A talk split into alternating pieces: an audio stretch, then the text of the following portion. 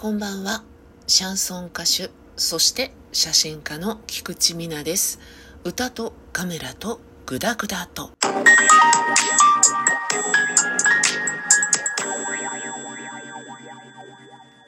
1月最後のラジオトークでございます。早いですね。この間明けましてとね、申し上げたばっかりですが、激動のね、年明けになりましたよね。能登の地震が最初にあって、あとは、なんだ、芸能のこととか、あんまり話すあれでもないんですけどね、まあ、去年ね、ジャニーズが亡くなって、今年もね、大御所的な方が騒がれているという感じですけどね。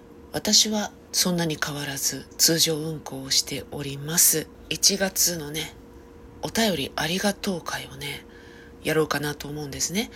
今日でね、1月最後の配信になるわけですから、それでですね、お便りですね、いただいているのを紹介したいと思います。おなじみのラナさんからですね、明けましておめでとうございます。2024年最初のお便りですというのをね、いただいているんですけれども、2024年最初のお便りです。今年もよろしくお願いいたします。えー、こちらこそよろしくお願いいたします。で、あの、私がクリス、クリスマスキャロルじゃないよ。のっけから間違えて、どうするんだ。えー、クリスタルボールというね、なんというんだ、こう、安らぎの音ですよね。もうそのまんまですよ。クリスタルの大きなボールをね、棒っていうのかな、バチっていうのがね、あれでこう、ゴーンみたいにやる。まあ、鐘ではないんですが、そういう感じのね、あれは打楽器なんだろうかなんだろうかそれを聞きながら眠りについておりますというお話をしたんですね。で、それをね、聞いてみてくださったということで、私がね、その中でも結構ヒーリングミュージックとか、ヨガとか、ああいうところでかかる音楽ってあるでしょ？そういうものを試したらいいのかなと思って、最初はそれをかけてみたんですけど、音楽になってるとね、無意識に聞いちゃうんですよね。聞く方に集中してしまって眠れなくなっちゃうので私の場合はそのゴーンっていう音だけがある。クリスタルボールが良かったんですね。だけどちょっとラナさんは音楽のジャンルに入っちゃったのかな？それも。入眠のお供には難しかったと。つい聞いてしまうからということでございました。眠れない時に私のトークを聞いてくださってる時はお話を聞けるからまあ眠れなくてもいいやって思ってくださるそうなんですけど、ありがたいことです。で、ラナさんの今年の抱負、何かしらの変化をするということ。昨年は現状維持が目的で達成できたと。ああ、すごい、素晴らしいです。で今年は人から見ても変化、進化しているとわかるくらい方向転換できたらいいなと思いますということで、すごいね、すごい。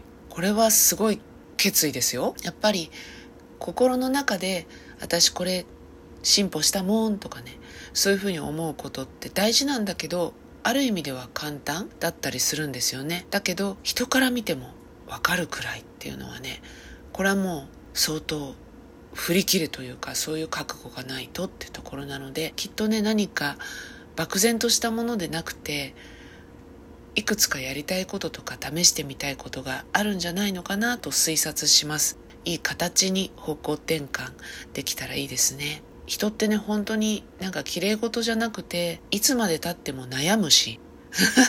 本当本当だよ。いくつまでこんなこと言われてんだ私はって思うことなんてね山のようにあるんですよ。50とかになっても。本当よ。だからねよくさ年いくとさいつまでも青春とかって言うけどそういうふわっとした言葉じゃなくていつになってもねこれやろうとかねこっちに方向転換しようとか生き方変えてみようとかねもしかしたら日本は難しいのかもなって思う時ありますけどそれでも自分をね強く持てばできることだと思うので応援しております。で中途経過報告でもいいし今年が終わった時でもいいのでどれぐらいできたよとかちょっとうまくいかなかったかもとかねそういうことも含めてまた教えていただけたら嬉しいです。そして七味のお話をした時がありました。こちらもラナさんからお便り頂戴しておりまして七味のお話を聞くとめっちゃ食べたくなります。早速味噌汁にかけました。あ味噌汁に。へえあそれはねいわゆるあれだよね。豚汁とかの、まあ、油抜き？だもんね、お味噌汁って。だから豚汁に私七味かけるので、でもあんまりね、お味噌汁にかけたことはなかった。でも、美味しいですよね。絶対ね。山椒マシマシができなくなったとね、私が野源掘りに対して嘆いたわけですよ。したら山椒だけ単品で他のお店で買ってきてご自宅でブレンドするのはどうですか？ということでね、実はね、山椒単品売ってたんです。一瞬心が揺らいだんですけど、なんか負けたような気がして買ってこなかったの。もうほんとつまらない意地を張りましたけどね。私は山椒はご飯にサバやイワシの味噌煮缶を乗せた丼にかけたり。あー、確かにね、ちょっとかば焼きっぽいもんね。味噌煮は味噌煮なんだけど。うんうん。と、マヨネーズと混ぜる。あー、うまいね。これうまいね。ほんと他に替えが効かないスパイスですよね。ということで。そうなんですよ。替えが効かないスパイスなんですよ。そのマヨとやるっていうのはこれは美味しいね。ああ、もう食べたくなってきました。子供の頃住んでた家には山椒の木があってですね、冷ややっことか出す時にちょっと外で取ってきてみたいに言われて、家族分ね、葉っぱをちぎってきて、それを乗せてね、しょっちゅうしてましたね。家に木があったもんだからね。でも今思うとさ、贅沢なことですよね。なんか昔の方が食生活は贅沢だった気がする。いいもの食べてたとかそういうんじゃなくて、風情があったっていう方の贅沢ね。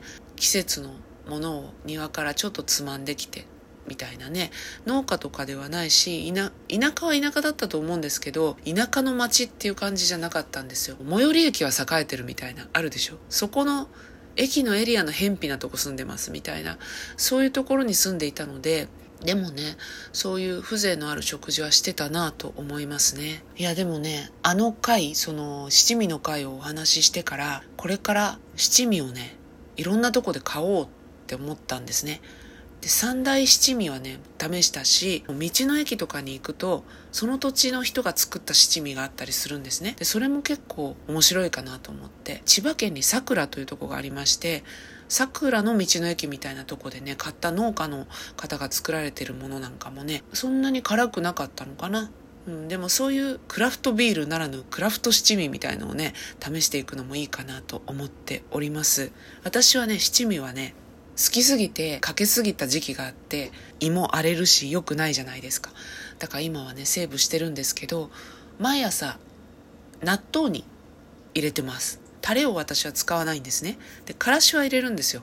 でそこに七味を加えて混ぜ混ぜってして食べております。ちょっと辛みを追求する旅に出ようかな。そんなわけで1月のですね、お便りありがとう会、今回はラナさんのお便りでお送りしました。それでは今日はこの辺で、歌とカメラとグダグダと。